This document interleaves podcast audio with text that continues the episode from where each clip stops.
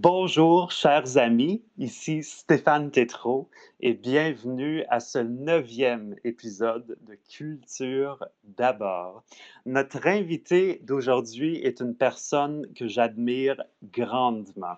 En plus d'être un baryton formidablement accompli, il est un des directeurs artistiques et généraux les plus importants et respectés au Québec et au Canada. Je ne sais pas comment il trouve assez d'heures dans une journée pour faire tout ce qu'il entreprend, mais on en saura peut-être un peu plus dans l'heure qui suit.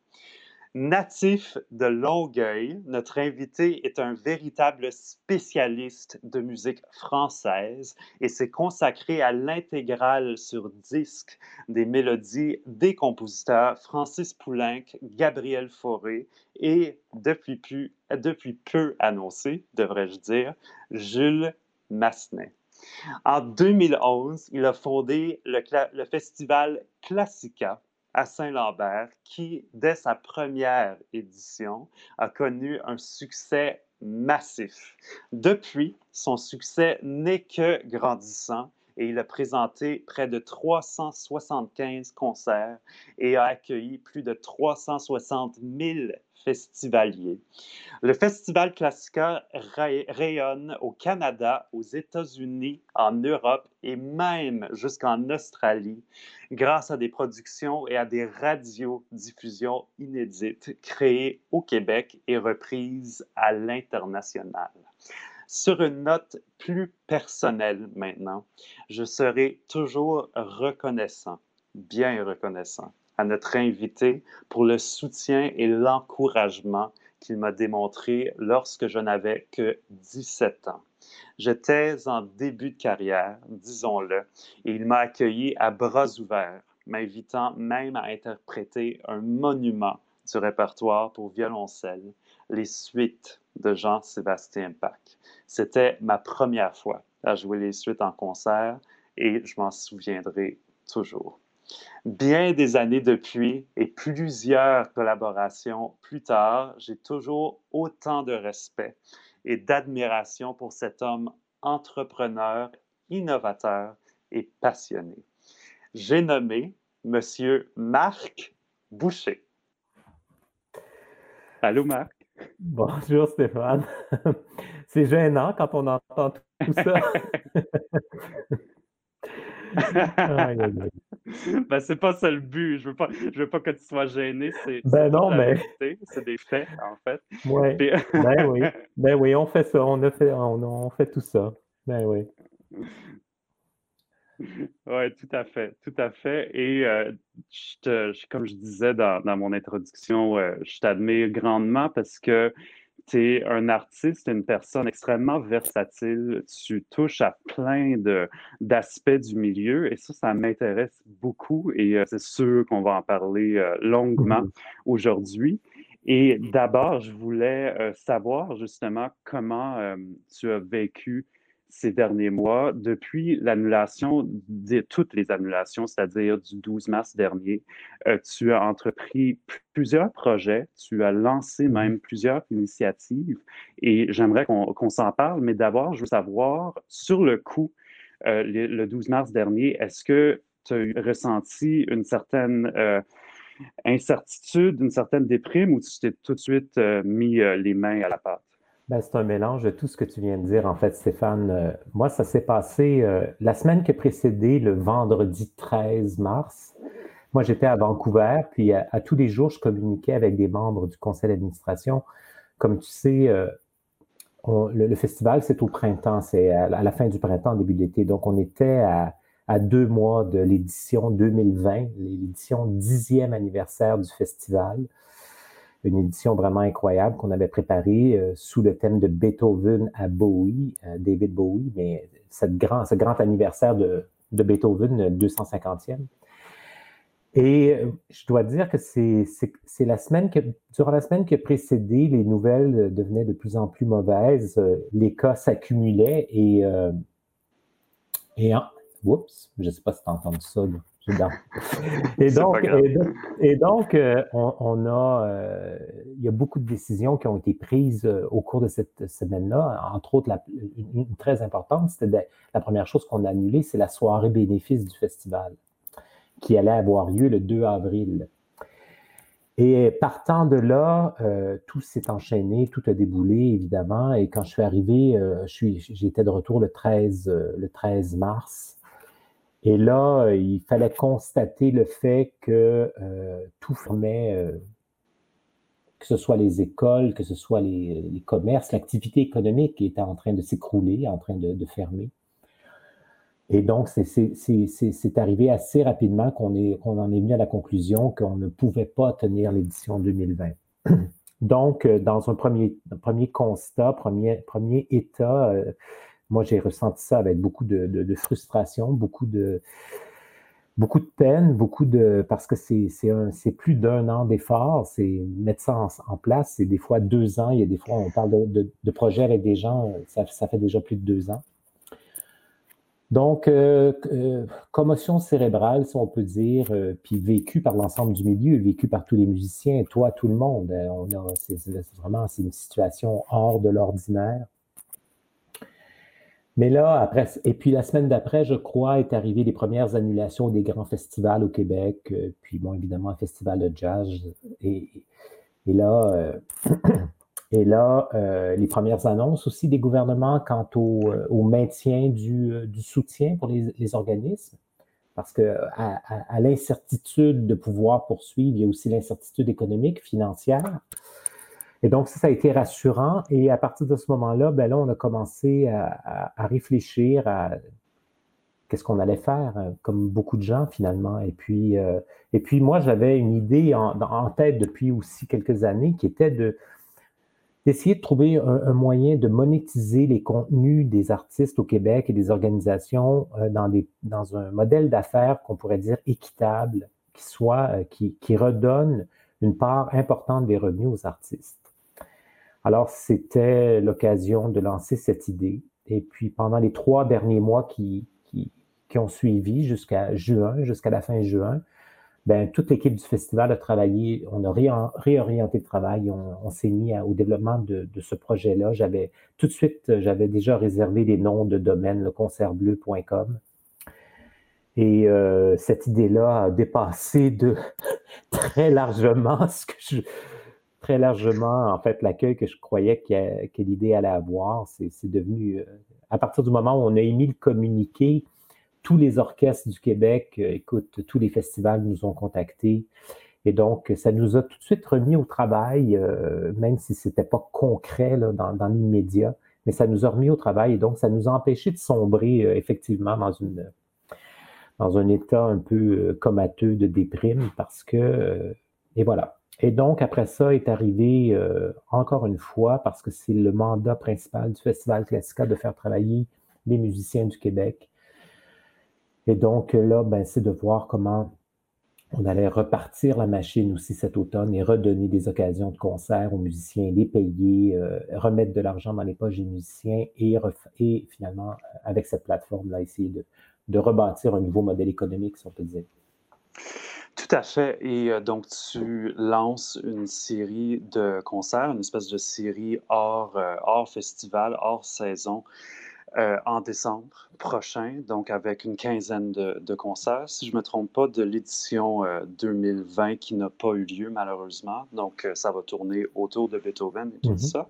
Et aussi, ça va être une des premières expériences du concert bleu. J'ai très, très hâte de voir comment. Je sais que ça va bien se passer, mais j'ai hâte de voir comment ça va se passer. Oui, il y a toutes sortes, il y a toutes sortes de, questions qu'on a aussi, de défis technologiques. le, premier, le premier défi, c'est le live streaming, euh, la, comment on, oublie les mots français, c'est la, la, diffusion en direct euh, de concerts enregistrés en images, en, vidéo.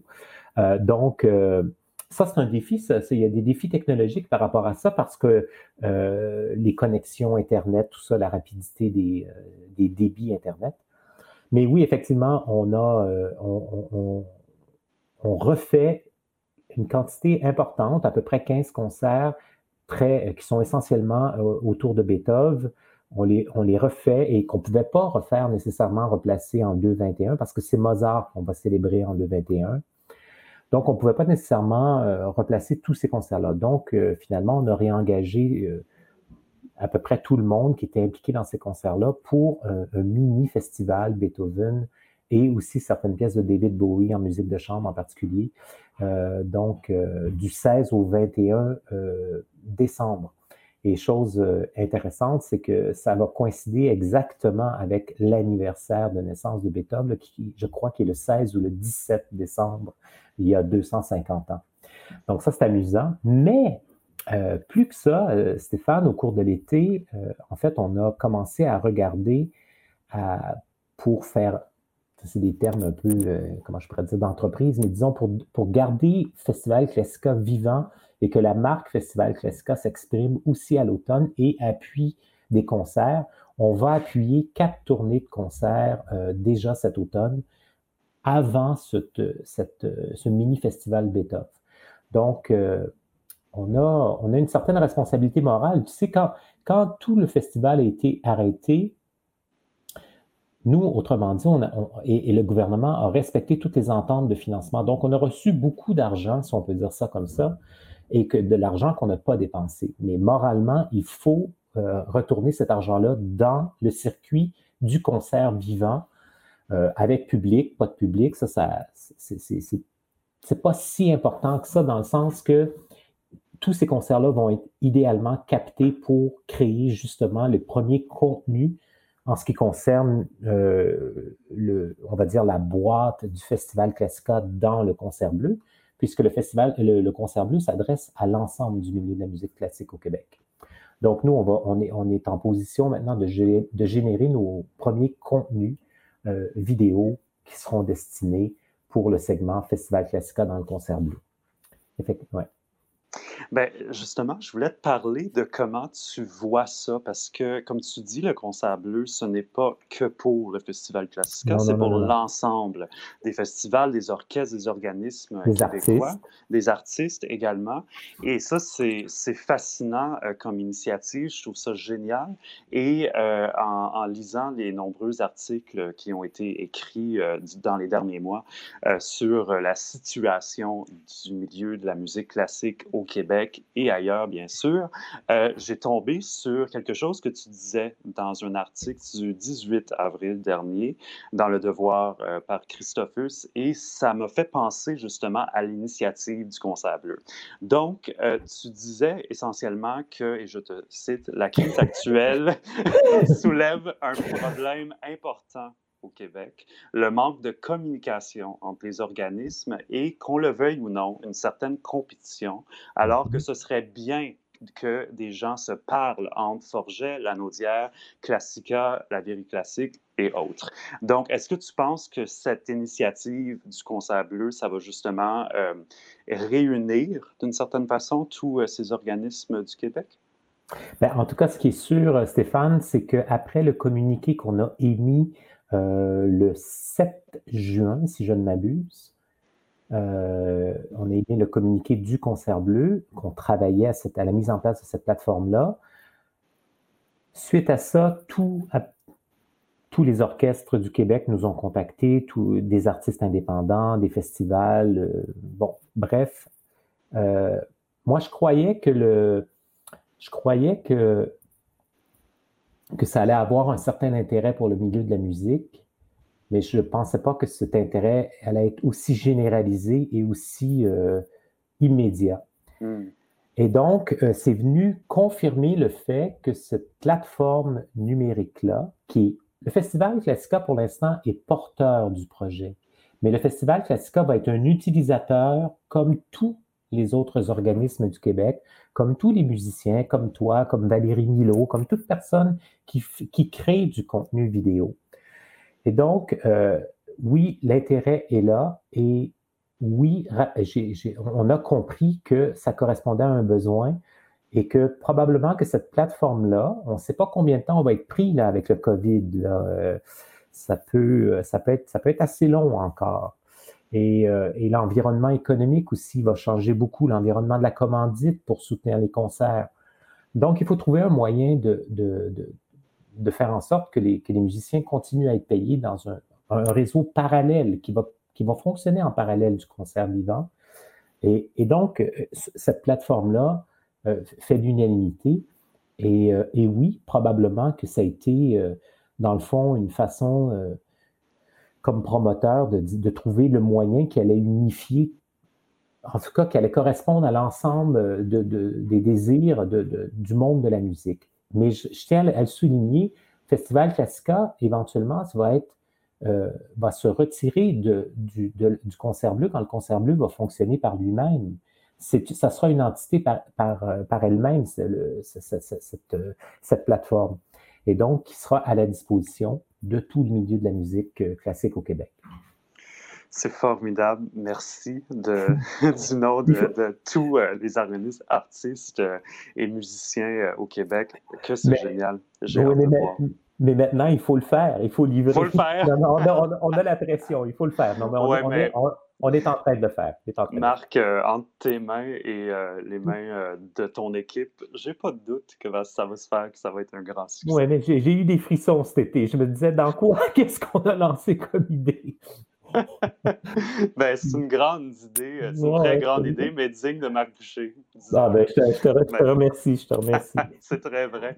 Et euh, justement, euh, tu parlais de la situation euh, économique au Québec, que ça va, toute cette pandémie, selon la, la, durée de la pandémie, bien sûr, si ça 12, 6 à 12 mois ou plus, que ça va affecter la situation financière et économique au Québec. Il y a aussi dans cet article de Christophe Huss, un extrait où tu parles de cette situation-là. Donc, je te cite encore une fois parce que j'ai bien aimé ce que tu disais là. Tu dis que l'enjeu, c'est la prochaine édition du festival. Si la crise se poursuit sur 6 à 12 mois, la situation sera dure pour les événements émergents comme nous. Notre financement est à 85 de fonds privés et pour 15 de fonds publics. Et tu poursuis en disant que la situation va remodeler le paysage du financement, changer la commandite privée et les gros joueurs vont s'en sortir. Est-ce que tu peux nous parler de ça et comment tu entrevois euh, les prochaines années à venir euh, de ce côté-là?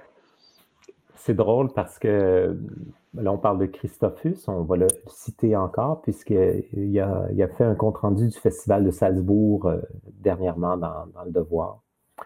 Bon, ce compte, ce, ce compte rendu, nous, euh, c'est assez positif, en fait. On regarde ce qui se passe là-bas, on dit, waouh, c'est super. Ici, en Amérique, on est encore, on est peut-être plus restrictif euh, dans, euh, dans le confinement et tout ça, et des mesures sanitaires.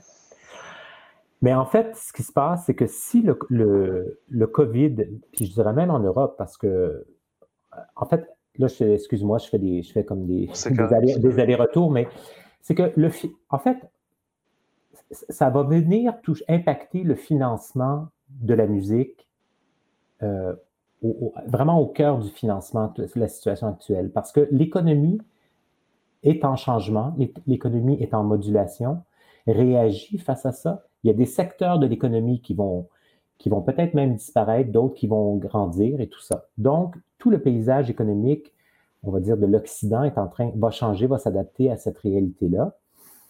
Et tant qu'il n'y aura pas de vaccin, tant qu'il n'y aura pas de traitement, euh, euh, les, finalement, le confinement, les règles sanitaires pour le concert, pour la musique vont être appliquées. Et là, en fait,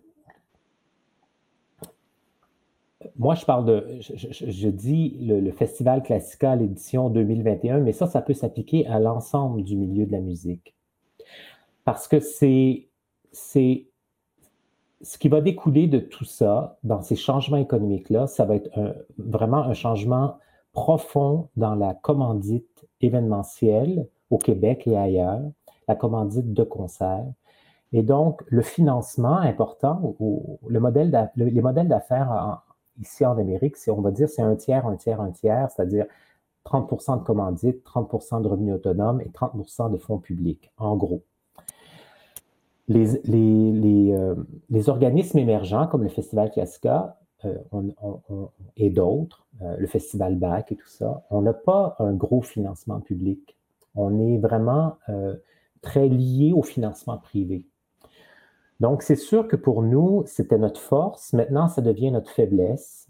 Et comment ça, ça va se, moduler dans les mois à venir et dans les années à venir, c'est très à la fois inquiétant et, euh, oui, inquiétant. Donc, les 12-18 prochains mois sont très importants et le, soutien public des organismes en musique classique au Québec devra être, sinon euh, minimalement maintenu sans, sans euh, aucune exigence, sans aucune... Euh, il va falloir qu'il y ait beaucoup d'assouplissement dans ce sens-là, mais idéalement, il faudrait qu'il soit augmenté. Hmm. C'est-à-dire que je pense pas que... Je pense que ça va être excessivement difficile pour les organismes de composer avec la réalité économique qui va venir due au COVID. Et, euh, et à, cet égard, il va falloir que le gouvernement, comme dans d'autres secteurs, mais vienne appuyer encore plus fortement la musique classique. D'autant que nous, on ne peut pas, on a des restrictions euh, sanitaires pour euh, les jauges dans les salles. Donc, tout ça, c'est très complexe, tout ça. Et puis, on ne sait pas comment, sera l'économie dans 12-18 mois, mais il faut rester optimiste. Mais je pense qu'il y a des représentations à faire. Je pense qu'il faut, euh, parler de cette situation-là euh, au, ministère et, et, voilà. Je pense que c'est important et tu as soulevé aussi dans les, dernières semaines, derniers mois aussi, avec ton entrevue avec Valérie Milo, on la salue, euh, mais tu as soulevé aussi le point du statut de l'artiste. Et ça, c'est quelque chose qui, au Québec et au Canada, demeure un peu... Euh, demeure, ben, je dirais, très incertain. Le statut de mm-hmm. l'artiste, c'est d'une grande fragilité. On le voit que c'est, il y a beaucoup, beaucoup d'activités euh, musicales et culturelles euh, à Montréal, au Québec et au Canada, mais ça demeure très fragile. Est-ce que tu peux nous parler, toi qui, euh, qui a fait carrière partout en Europe, qui a vu aussi ce différent modèle en France, par exemple, est-ce que tu peux nous parler de, des différences qu'on retrouve là-bas? Ben, écoute, euh, je, je, merci pour ta question, mais je, vais plutôt me concentrer sur ce que je, pense qu'on devrait faire ici en Europe. Parce que, en fait, l'économie canadienne, je ne me souviens pas des pourcentages, mais elle est très. Euh, elle est, euh, le, nombre de, de, travailleurs autonomes est très important. Puis ce qui se passe, c'est que les musiciens, comme les travailleurs autonomes, on se retrouve dans des catégories où, dans le fond, on ne cotise pas à l'assurance chômage et on n'a pas droit à l'assurance chômage. Donc, si on n'est pas en concert, si on ne joue pas, ben, on n'a pas de cachet, donc on ne on peut pas gagner notre vie. On n'est pas des salariés. Donc, ce qui est certain, c'est que, puis on le voit de toute façon, tu vois, le, gouvernement fédéral actuel, de, qui relève l'assurance chômage, poursuit, prolonge la PCU, la prolonge, et là vient d'annoncer que la PCU allait se muter en une sorte d'assurance chômage pour l'ensemble des travailleurs impactés par le COVID et ne pouvant pas euh, et, qui sont travailleurs autonomes. Ben, on n'est pas loin de la solution avec ça, parce qu'en réalité, ce qu'il faudrait, c'est que le régime d'assurance emploi au Canada puisse s'appliquer. Là, c'est délicat parce que nous, on est musiciens, on va parler pour notre chapelle, mais en tout cas, minimalement, que, que, le, que le régime puisse s'appliquer aux musiciens, aux artistes. Évidemment, il n'y a pas que les musiciens et artistes qui sont travailleurs autonomes, il y a une quantité d'autres euh, travail qui, qui ont ce, de travailleurs qui ont ce statut. Donc, mais au moins, si ça, ça pouvait, euh, si la situation actuelle pouvait faire euh, muter le système d'assurance emploi vers ça, ça, ça serait un pas très important. Et j'espère qu'on va se rendre là, parce que sinon, ça peut être assez tragique. Euh, c'est comme si euh, on va demander à des gens qui ont des formations extraordinaires d'aller faire un autre boulot pendant que la situation va se replacer. ça ne marche pas, ça. Non, puis euh, tu sais, de demander aussi à des personnes qui ont été formées en musique, en interprétation, en, culture, que ce soit interprétation ou autre, mais de c'est pas juste un, hobby, on s'entend. C'est une vocation, c'est une passion, c'est une carrière. Donc, c'est réaffirmer au travers de tout ça, de la crise actuelle, c'est de réaffirmer vraiment qu'est-ce qu'un artiste, notre mm. contribution à la société, comment euh, ça doit être pris euh, véritablement au sérieux. Maintenant, on le voit bien, les gens, tout de suite, quand a débuté la crise, tout le monde était sur les réseaux sociaux à écouter de la musique gratuite et tout ça, mais là, je veux dire, ça c'est ça, c'est le beau côté, mais la musique, c'est des années d'études, c'est un métier. Alors, tout ça, ça doit être vraiment euh, pris au sérieux et ça doit être euh, protégé, en tout cas.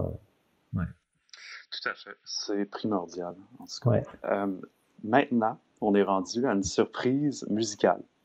Donc, euh, j'ai préparé un petit quelque chose avec une amie que tu connais bien, Elvira Mispakova, la grande artiste. Et euh, c'est, en fait, c'est un duo de Beethoven qu'on devait jouer au festival euh, en 2020, cette année évidemment, ça n'a pas eu lieu, mais on voulait, euh, on était tellement touchés par ton invitation de faire ce duo ensemble pour la première fois que justement, on a voulu te l'enregistrer. Ah, Donc voici, on écoute euh, le duo de Beethoven dit pour deux lunettes obligatoires.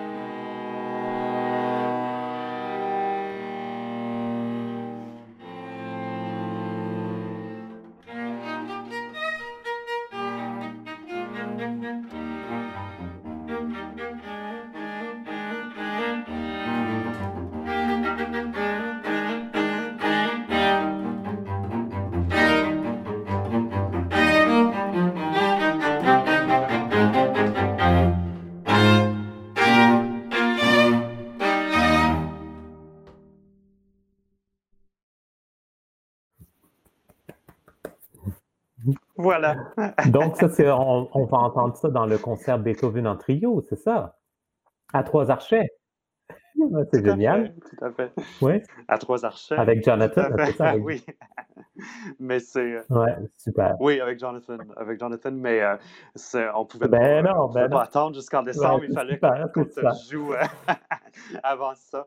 Et on remercie ben oui, Elvira et on la félicite. C'est tellement, tellement une merveilleuse musicienne. Ben donc, et ça sera enregistré. Oui. On va, justement, ça, ça va être un des concerts qu'on va faire. Et puis, tu, vas, tu vas te retrouver sur le concert bleu, mon cher. Avec grand plaisir. Donc, Marc, parle-moi de tes débuts. Parle-moi de quand tu as commencé à chanter. Quand est-ce que le chant est entré dans ta vie? Écoute, c'était, euh, je te dirais, début de la vingtaine. Moi, je n'étais pas vraiment musicien, en fait. Euh, et puis, euh, moi, j'ai commencé à faire de la musique. J'ai fait un deuxième cégep, finalement, après mon premier cégep, tout ça, puis à Vincent d'Indy. Puis, je, je suis arrivé à Vincent d'Indy. La, musique m'intéressait, puis, mais j'avais pas de formation. Alors, on va dire par défaut, je suis entré en, chant. Et et j'ai commencé vraiment ma formation de musicien à ce moment-là. Puis, euh, bon, disons, après le, premier, euh, après le bac, le, pas le bac, excuse-moi, le, DEC, il, y avait des, il y avait des concours intercollégiaux. Puis, j'étais dans les cinq finalistes des, concours intercollégiaux. Donc, je devais avoir peut-être un petit euh, quelque chose, mais ce qui est certain, c'est que c'est beaucoup de travail, comme tu sais. Et ensuite, je suis rentré à l'Université de Montréal, j'ai fait le bac, la maîtrise, et puis après ça, j'ai fait l'atelier d'opéra et puis, euh, euh, j'ai débuté ma carrière, c'est ça, ça fait déjà 20 ans, mon cher, alors euh, plus, plus de 20 ans. Et puis, et puis c'est ça, c'est une carrière, on va dire, un peu... je n'étais pas destiné à faire ça, en fait. Et puis, tu vois, aujourd'hui, c'est drôle parce que je fais... Ben, ah, comment dire?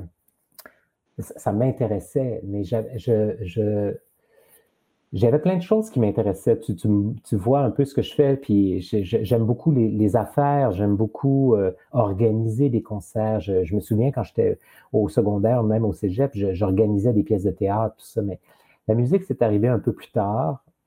Euh, est-ce que je l'aurais. J'aurais peut-être aimé avoir une formation de musicien un peu plus. Euh, depuis plus jeune, tout ça.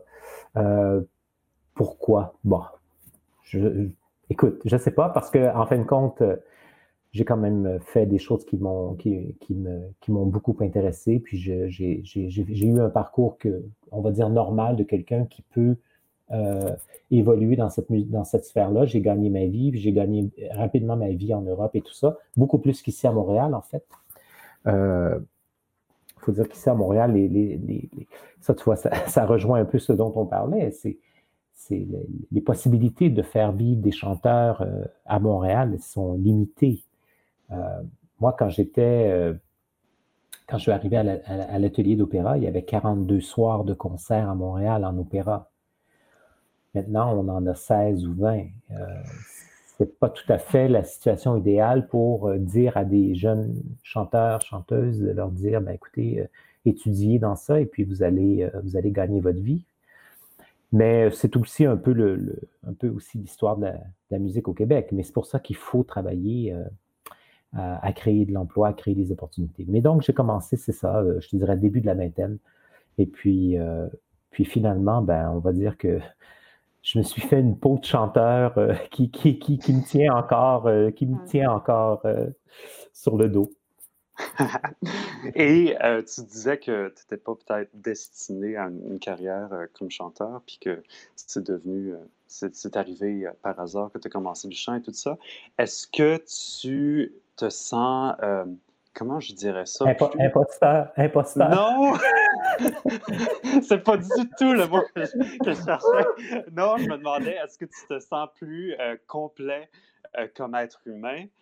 Comme musicien, comme artiste, depuis que tu as fondé le Festival Classica et que tu en es le, directeur artistique et général, est-ce que ça, c'est une, une, vie qui te, qui te plaît davantage?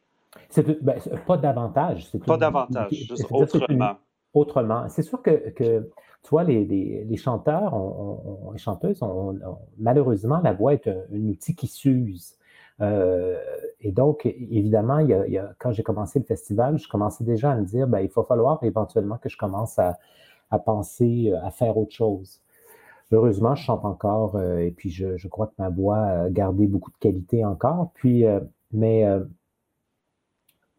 oui, c'est venu d'une certaine façon compléter, on va dire, des, choses que même que j'avais mises de côté parce que je, voyageais beaucoup, je faisais pas de j'avais pas le temps de faire ça. Donc, euh, ça, tu vois, le festival, c'est en 2008. Je suis en Europe pendant trois mois dans une production de Tosca euh, euh, en France, dans trois villes différentes. Et puis le, soir, dans nos chambres d'hôtel, comme tu peux imaginer, après avoir zappé à la télé, avoir fait le tour, ben, on se dit ben, qu'est-ce qu'on peut faire, puis éventuellement, qu'est-ce qu'on va pouvoir faire aussi pour notre communauté, c'est-à-dire ma ville, l'agglomération de Longueuil, et, éventuellement le Québec, ça, s'est précisé.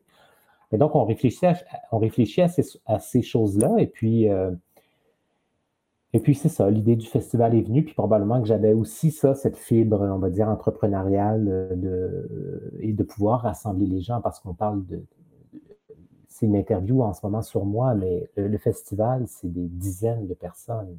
Tu en connais plusieurs, des, gens essentiels au développement de, de ce festival-là euh, qui l'ont porté. Donc, euh, ce qu'on peut dire, si en, si on peut, dire une, certaine qualité que, que j'ai, c'est de rassembler ces personnes-là. Mais c'est clair que ça ne se fait pas tout seul, ça. Les employés, les gens qui travaillent, euh, les mécènes, les gens qui ont à cœur le festival, convaincre, parce que c'est ça qu'on fait, euh, qu'on fait beaucoup.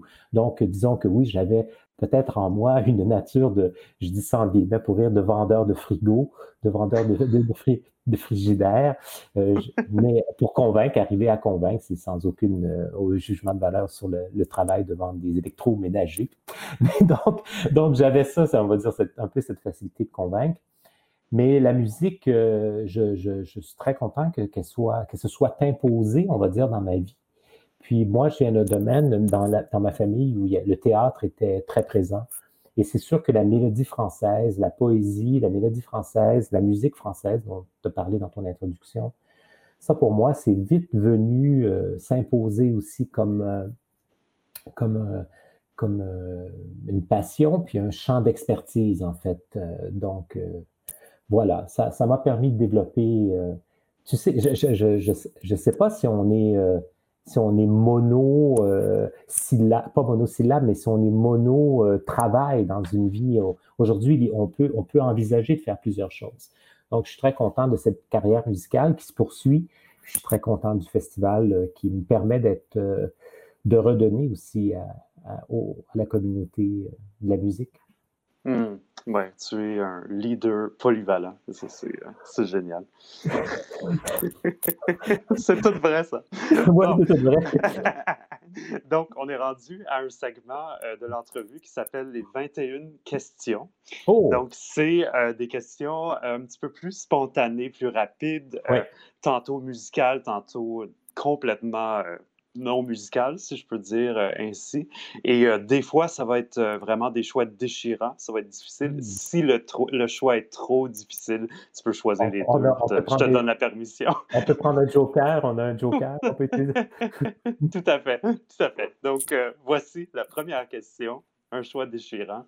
Forêt ou Poulenc? Forêt. OK. Puis ensuite, Forêt ou Massenet? Forêt. Parfait. Non, tu n'as même pas eu besoin de ta carte de Joker. non, pas, à, date, ça va bien. À date, ça va bien. Es-tu nerveux avant d'entrer sur scène? Euh, pas spécialement, mais ça dépend des occasions. Donc, ça dépend du, du, rôle que tu chantes ou du répertoire que tu chantes? Ça dépend du rôle, ça dépend de l'équipe, de l'équipe, du chef, ça dépend de l'importance, de la situation. Euh, euh, par exemple, je ne sais pas, moi, je me souviens d'un Carmen à Dublin en 2007 où c'était pour la télévision, euh, mise en scène et tout. Ben, il y a des grosses, il y a des ou au Théâtre des Champs-Élysées dans une passion selon Saint Matthieu. bon, ça dépend où, comment, et mais en général, pour l'opéra, c'est moins stressant l'opéra, je te dirais, que le concert symphonique en réalité. Parce que le concert symphonique, ben toi, tu vois, c'est en fait, euh, moi j'admire beaucoup les musiciens et les solistes comme toi parce que vous êtes, vous défendez un répertoire euh, euh, comme quand on fait du concert symphonique pour, pour le chant. Il n'y a pas beaucoup de marge d'erreur. En fait, il y a très peu de marge d'erreur. À l'opéra, ça peut, ça flotte un petit peu plus, on peut dire. Donc, c'est un peu moins stressant. Je comprends. Production d'opéra la plus mémorable? La production la plus mémorable, 2006, euh, avec le English Bag Festival à Londres. Et la production se trans... On va après ça au Mégaron d'Athènes. C'est Platé de Rameau. Je chante le rôle de Citeron. Et c'est ma première rencontre avec le chef Jean-Claude Magloire. C'est pas lui qui m'avait auditionné, c'est la personne qui m'avait auditionné, c'était euh, la directrice du English Back Festival, qui était Lina Lalandi, qui était une maîtresse de Stravinsky, une dame extraordinaire, une claveciniste, euh, très influente et impliquée dans le milieu londonien de la musique.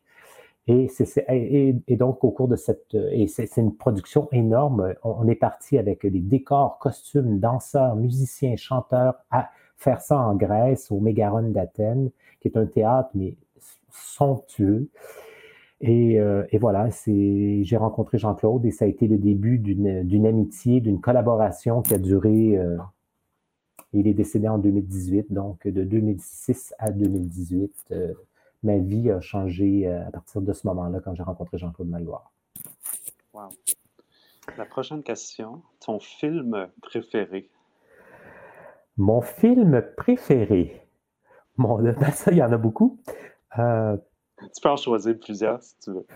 Euh, les films de, de, Sofia Coppola, Marie-Antoinette, euh, Lost in Translation, euh, et Bling Ring. Et puis aussi Lars von Trier. Von Trier, j'aime beaucoup Mélancolia, ce, ce genre de, film. Et puis, bon, ben, des comédies françaises très. jusqu'à Louis de Funès. moi, je suis, je suis très. J'adore. Ton héros musical, c'est qui? Vivant ou euh, musicien? Comme tu veux, comme tu veux, ça peut être les deux. Toi? C'est trop facile. Non, non, non.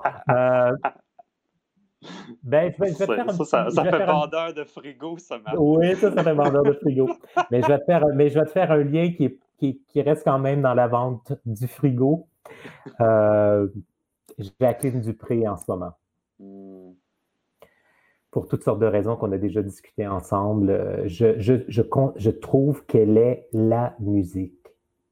Euh, et ça, pour moi, c'est. Euh, comme je te dis, tu moi, ma formation musicale a été, euh, a été plus tard, mais il y a une chose que je pense, que, je, que j'entends ou que je sens, c'est la présence de la pensée d'un individu quand il joue de la musique. Dans, dans, chaque note. Puis moi, je considère beaucoup que la musique n'est pas celle qui est écrite, en fait. Les notes écrites, c'est une chose, mais la musique, elle se cache derrière les notes. Hmm. Et donc, Jacqueline Dupré, ben, à chaque fois qu'elle joue, c'est, pour moi, c'est, une révélation. Voilà. Pareillement pour moi. Donc, prochaine question. Ta série télévisée préférée?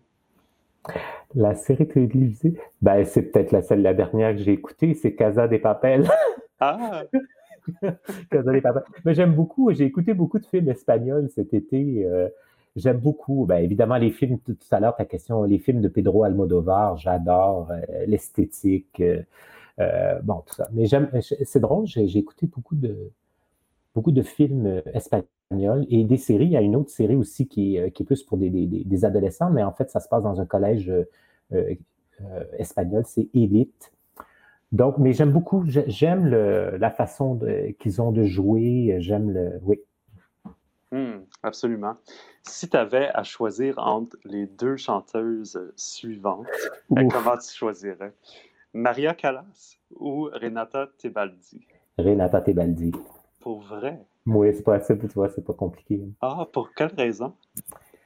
Plastique sonore, l'instrument comme tel. Je, reconnais les grandes qualités dramatiques de Maria Callas, je reconnais son engagement dans la musique, mais moi, j'ai un faible particulier pour les instruments vocaux, c'est-à-dire le, timbre d'une voix. Et Renata Tebaldi, c'est somptueux, c'est époustouflant. Voilà. Je comprends, je comprends. Ensuite, la maison d'opéra que tu as préférée dans ta carrière jusqu'à maintenant. Mon Dieu. Euh... Ben, je, vais te dire le théâtre des Champs-Élysées. Parce que pour toutes les raisons, tous les chefs, tout, d'abord, c'est un théâtre à, dimension humaine. On chante là comme euh, comme si on était dans, dans, son salon. Ensuite, euh, bon, ben, évidemment, sa situation géographique sur l'avenue Montaigne à Paris, euh, bon, bref, mais tout, tout ce qui entoure le théâtre des Champs-Élysées, ouais, théâtre des Champs-Élysées. Donc, tu nous as parlé du chant et de l'arrivée du chant dans ta vie dans la, la, début vingtaine. Est-ce que depuis ce temps-là, as-tu appris à jouer un instrument de musique également? Non, je pianote très, très maladroitement. J'écris un peu de musique aussi, peut-être un peu maladroitement, mais euh, non. Avoir entendu tes pièces sont très, très belles. ben écoute, tu es très gentil, mais euh, non, c'est ça. Je je, je, je, pense pas. tu sais, maîtriser un instrument de musique. Euh, arriver à un niveau satisfaisant, ça demande. Donc, j'exclus d'emblée toutes les cordes parce que toute la période où ça joue affreusement faux, ça doit être atroce pour quelqu'un qui, fait ça euh, en dilettante. Mais euh, non, j'ai pas, euh, non, j'ai pas, non. D'accord, d'accord. Aimes-tu cuisiner? J'adore cuisiner. Ah, je, suis pas, je, suis pas, mal, je suis pas mal aussi. je cuisine assez bien. Donc, j'ai entendu dire euh, par un ami commun que tu fais la meilleure cuisson, cuisson de homard au monde. Donc, ben, est-ce que si tu avais à choisir entre du homard ou du crabe des neiges, est-ce que le, choix est facile pour toi aussi? Non, ça, c'est une question difficile, ça. Euh, si j'avais à choisir entre les deux, je prendrais le homard, oui. OK. C'est plus, riche, c'est plus complexe comme goût, c'est plus, euh, il y a plus d'aventure à, déguster un homard qu'à déguster du crabe des neiges, qui est un goût, goût magnifique. Mais euh, oui, le crabe, c'est plus riche comme expérience. Hmm. Euh, le, homard, excuse-moi. Oui, oui, tout à fait. Et euh, parlant de homard et de, fruits de mer, tu passes euh, tes étés souvent, ou une grande partie de tes étés, aux îles de la Madeleine. Donc, si tu avais à choisir entre les îles de la Madeleine ou Longueuil, est-ce que c'est un choix difficile ou non? Pas vraiment? OK. Ben, attends, attends, attends. On va, préciser parce que je n'ai pas envie de sortir de la maison tout à l'heure et de me faire, euh, de me faire, euh, de faire lancer des pierres.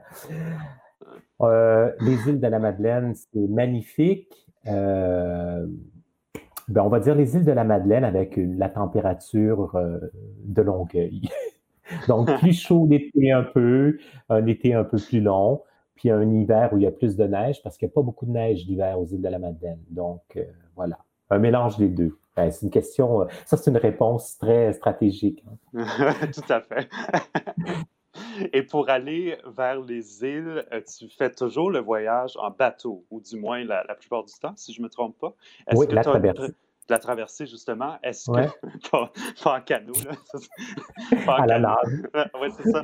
Mais est-ce que tu préfères la traversée au voyage en avion?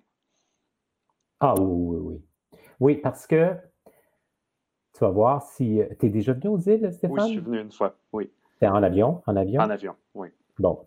Quand tu arrives en bateau, c'est toute cette expérience.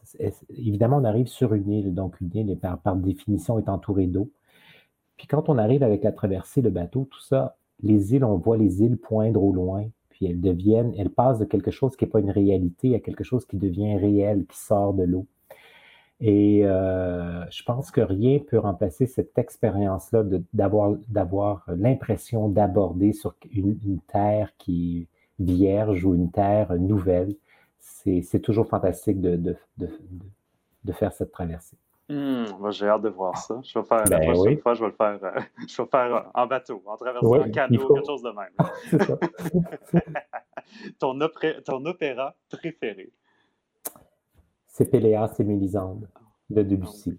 Ah, je comprends tellement ce choix.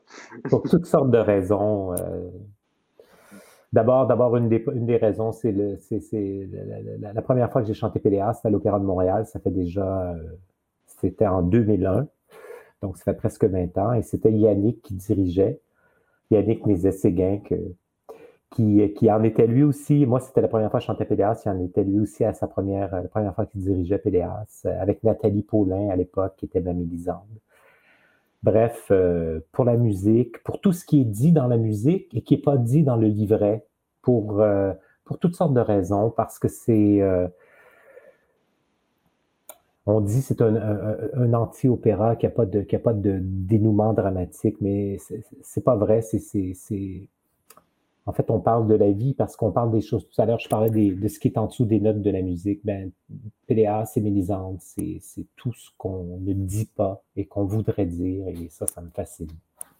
Et, Debussy l'a traité de la même façon dans la musique, c'est-à-dire que le commentaire orchestral est vraiment en soi, en lui-même un personnage. Oui, je pense que c'est la, définition même de retrouver un personnage en musique, justement. C'est, exact c'est de toute beauté. Absolument. Ensuite, une leçon apprise d'un de tes professeurs. Je vais, ça va être, ça va être drôle ce que je vais répondre. Euh, moi, j'ai eu un coach, une coach. Elle, est décédée il y a deux ou trois ans. Elle s'appelait Jacqueline Richard. C'est une femme qui, a, qui, a, qui, qui, qui, est ici dans le domaine de la musique, de, dans le domaine de l'opéra en particulier, parce que c'est ce qui la passionnait. Et elle est reconnue, elle était reconnue comme le plus grand coach euh, canadien, certainement, et un des plus grands coachs européens. C'est femme extraordinaire avec un caractère singulier, euh, pour ne pas dire difficile, mais euh, ses enseignements étaient incroyables. Et d'elle, j'ai appris une chose, c'est que en musique, on n'a pas toujours les réponses à tout. Mais c'est pas important, ça. En fait, ce qui est important, c'est de d'imaginer les réponses, de se en faire des réponses. Parce qu'on peut bien dire qu'un tel ou une telle a dit ceci de, tel passage ou de telle interprétation ou de quoi que ce soit. Mais la vérité, c'est qu'en bout de ligne, c'est nous, comme interprètes, qui sommes devant le devoir de transmettre la musique. Alors, si on n'a pas une réponse à une question, il faut simplement s'en inventer une. Et ça, c'est une grande leçon que j'ai appris d'elle, je pense.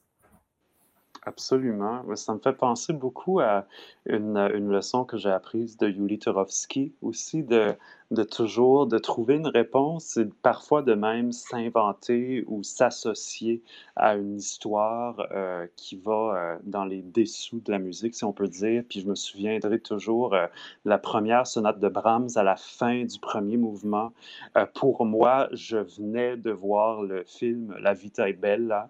Mm-hmm. Et pour une raison ou une autre, je ne sais pas pourquoi, mais j'ai tellement associé la fin de ce, premier mouvement de, la sonate de Brahms en mi mineur à la fin du film. Je ne sais, pas pourquoi, mais il y avait quelque chose en, en, mineur qui est très touchant, qui est très dramatique, puis tout à fait, ça, ça finit sur une note paisible, mais très mélancolique. En tout cas, mais je comprends ce que tu veux dire. C'est vraiment. Mais c'est la même. Oui, c'est ça. Ça procède de la même, de la même idée générale. De, de, si on n'a pas de sens qui nous est. D'ailleurs, idéalement, euh, le cheminement de l'artiste, c'est éventuellement de composer de, le sens de ce qu'on fait, de le composer à partir de ce qu'on est, de nos expériences. Mm.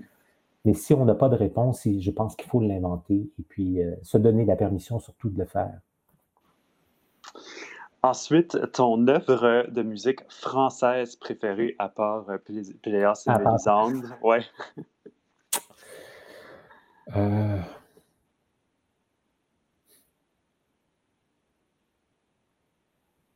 ah, ben c'est un autre opéra. Et puis tu vois, ça c'est un opéra de Maurice Ravel, c'est l'heure espagnole. Pourquoi? Parce que euh, d'abord le langage, j'adore Ravel, j'aime beaucoup la musique de Ravel, mais tu vois, je suis très dans l'impressionnisme, Debussy, Ravel. Mais euh, c'est une œuvre que je trouve quasi parfaite, tant dans sa forme, sa durée, son orchestration, le traitement des personnages, la langue qui est utilisée et, euh, et, le, et, le, livret, le livret de, de, de, Noah.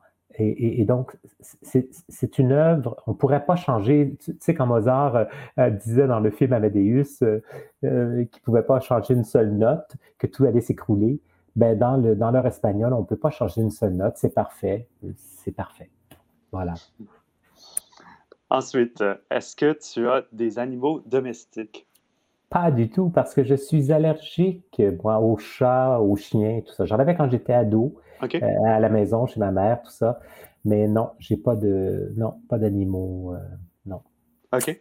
J'aurais pas, j'aurais pas le temps, je pense, de m'occuper convenablement d'un chat ou d'un chien ou d'une perruche. si tu avais à choisir entre Debussy et Ravel, quel serait ton choix? C'est très difficile ça comme question parce que moi je suis très euh, fasciné aussi par la forme en musique. Tout à l'heure dans l'extrait de Beethoven que vous jouiez, j'écoutais beaucoup la forme puis comment il reprenait puis la coda puis tout ça machin. Puis chez Ravel, on va dire que Ravel a des Ravel a des grandes idées, a des a une sensibilité mélodique, euh, a une grande sensibilité mélodique euh, que je dirais un peu moins sensuelle que que Debussy mais, je, Ravel est plus formel dans sa construction musicale.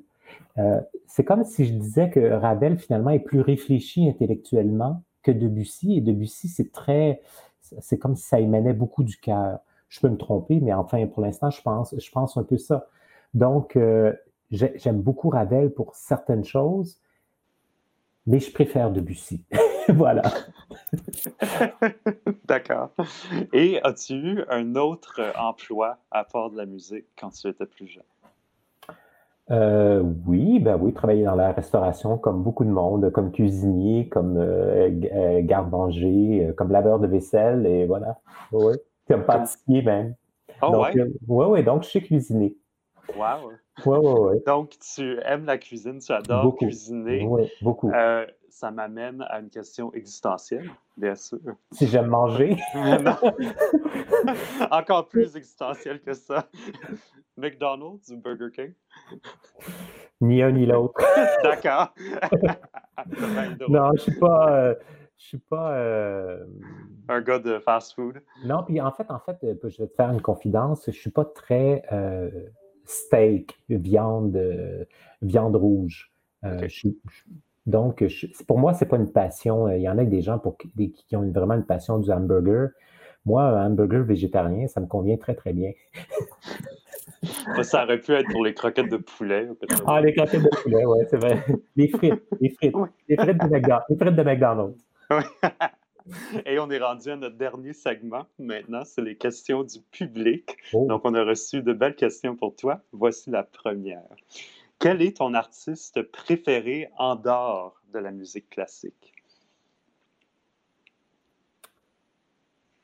Euh, donc, pas chanteur, pas musicien, c'est ça, si je comprends bien. Euh, ben, ça peut être, je pense, un chanteur pop ou euh, un artiste jazz ou quelque chose comme ça, mais... Ah, OK. Le pianiste Brad Meldo. Je ne sais pas si ça vous dit quelque chose. C'est un pianiste de jazz fantastique. J'aurais pu répondre Keith Jarrett parce que je, considère, que Keith Jarrett est véritablement un, être hyper doué. Euh, c'est très, on frôle le génie. Moi, je je, dis pas génial à beaucoup de monde, mais lui, Keith Jarrett, on est dans, l'ordre du. Mais Brad Meldo euh, est, pour moi celui qui vient un peu me, consoler du fait que, que Keith Jarrett, euh, l'âge avançant, fait de moins de choses. Donc, Brad Meldo, oui. La prochaine question qu'on a reçue pour toi. Quelle qualité recherches-tu chez un directeur général?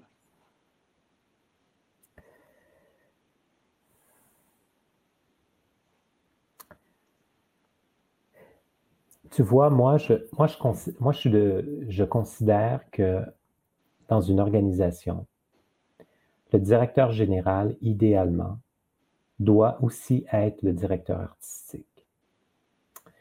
C'est pas évident parce que euh, dans certaines organisations, comme dans les orchestres, par exemple, prenons le cas de l'Orchestre métropolitain, on a un directeur artistique qui est Yannick, qui, euh, ça c'est comme une position, euh, la, meilleure position qu'on peut avoir.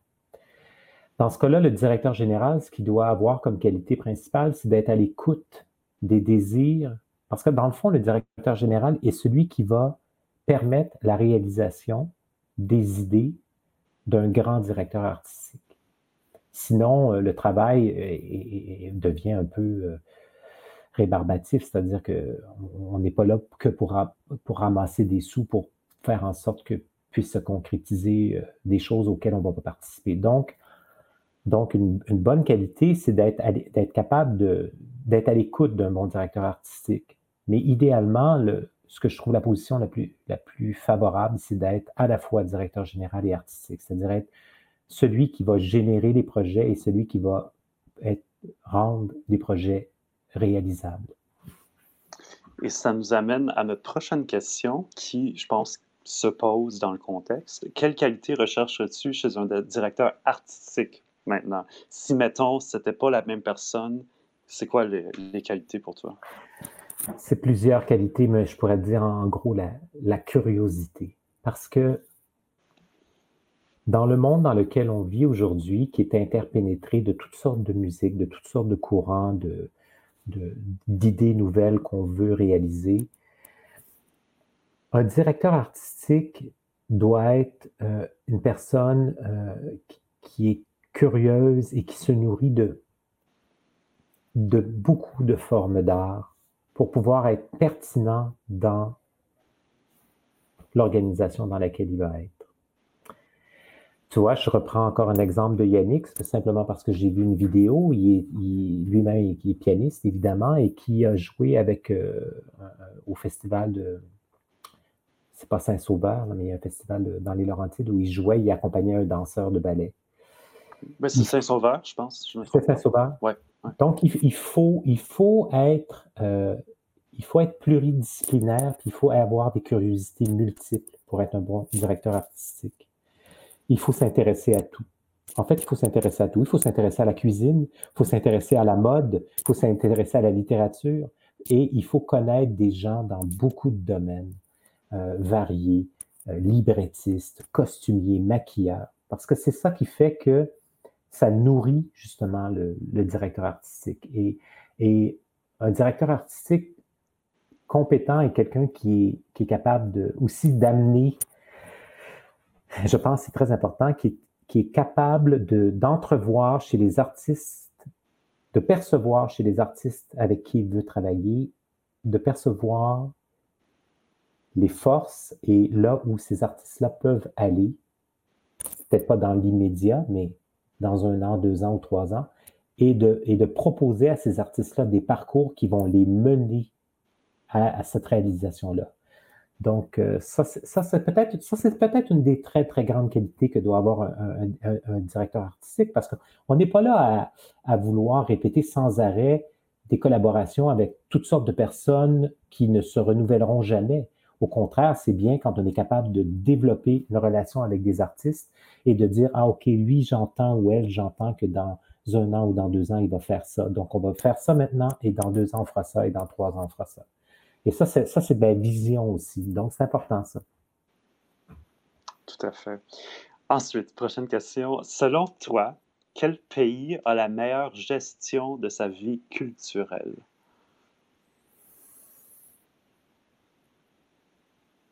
Ben, je serais porté à dire l'Allemagne, en fait. Par tradition, tradition historique, le, le, le nombre de. le système d'État aussi qui, euh, qui soutient euh, les institutions, les, troupes euh, dans le domaine de l'opéra, les orchestres, les ballets. bon, évidemment, le, le, Canada, le, Québec, on est, on est des nations jeunes, on n'a pas beaucoup d'histoire, on n'a pas de Beethoven à célébrer, tout ça. Euh, donc, euh, c'est peut-être une. Ça, nous, ça viendra éventuellement ici, mais en tout cas, euh, je, pense, je pense que l'Autriche et l'Allemagne sont des, exemples, des très grands exemples. Et la dernière question. Quel conseil donnerais-tu à un ou une jeune chanteur ou chanteuse en début de carrière? De bien s'entourer de gens qui ont de l'expérience. Parce qu'aujourd'hui, la musique, en particulier pour les chanteurs et les chanteuses, c'est devenu une industrie. Et on consomme maintenant, la, voix est comme, je ne vais pas dire que c'est devenu secondaire, mais la voix est presque secondaire dans le, milieu de la musique, de l'opéra en ce moment, de l'art lyrique. On consomme, l'opéra est devenu un médium qui carbure beaucoup à l'image, et qui, dans ce sens-là, ne tient pas compte de cette évolution dont je parlais tout à l'heure, d'un talent lyrique. Parce qu'on ne donne pas à chanter à une fille ou à un gars de 25 ans ce qu'on va lui donner à 35, ni à 45, ni à 55.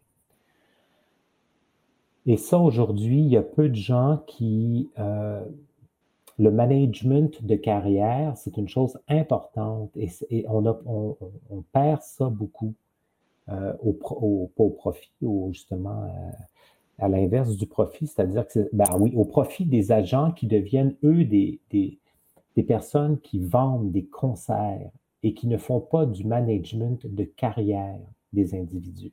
Et ça pourrait être la même chose pour des musiciens, mais c'est encore plus précieux pour les voix humaines parce que la voix est un instrument excessivement fragile il y a de nombreux exemples d'hommes de, et de femmes qui se sont cassés la voix, qui avaient des instruments magnifiques. Donc, ça, on peut dire pour un chanteur et une chanteuse, c'est vraiment de s'entourer de gens qui vont pouvoir euh, très, très bien les conseiller. Marc, ça nous amène à la fin de notre entretien. Déjà, déjà. Déjà, ça, ça a passé vite. Merci tellement pour ce fascinant entretien. Euh, j'ai beaucoup appris et euh, j'ai appris plus sur toi aussi. Puis ça, c'est formidable. Merci d'avoir pris le temps euh, ben, de me parler. Merci Stéphane. C'est moi qui te remercie. Absolument. Mais on se voit bientôt. On se voit en décembre pour cette ben édition du Festival Classica. Ben j'ai bien hâte. Et merci pour tout ce que tu fais pour le milieu. C'est formidable. Merci à toi. À la prochaine. Bye. Merci tout le monde d'avoir été avec nous. Euh, c'était assez fascinant, n'est-ce pas? Et on se revoit déjà la semaine prochaine, le dimanche 13 septembre à 11h.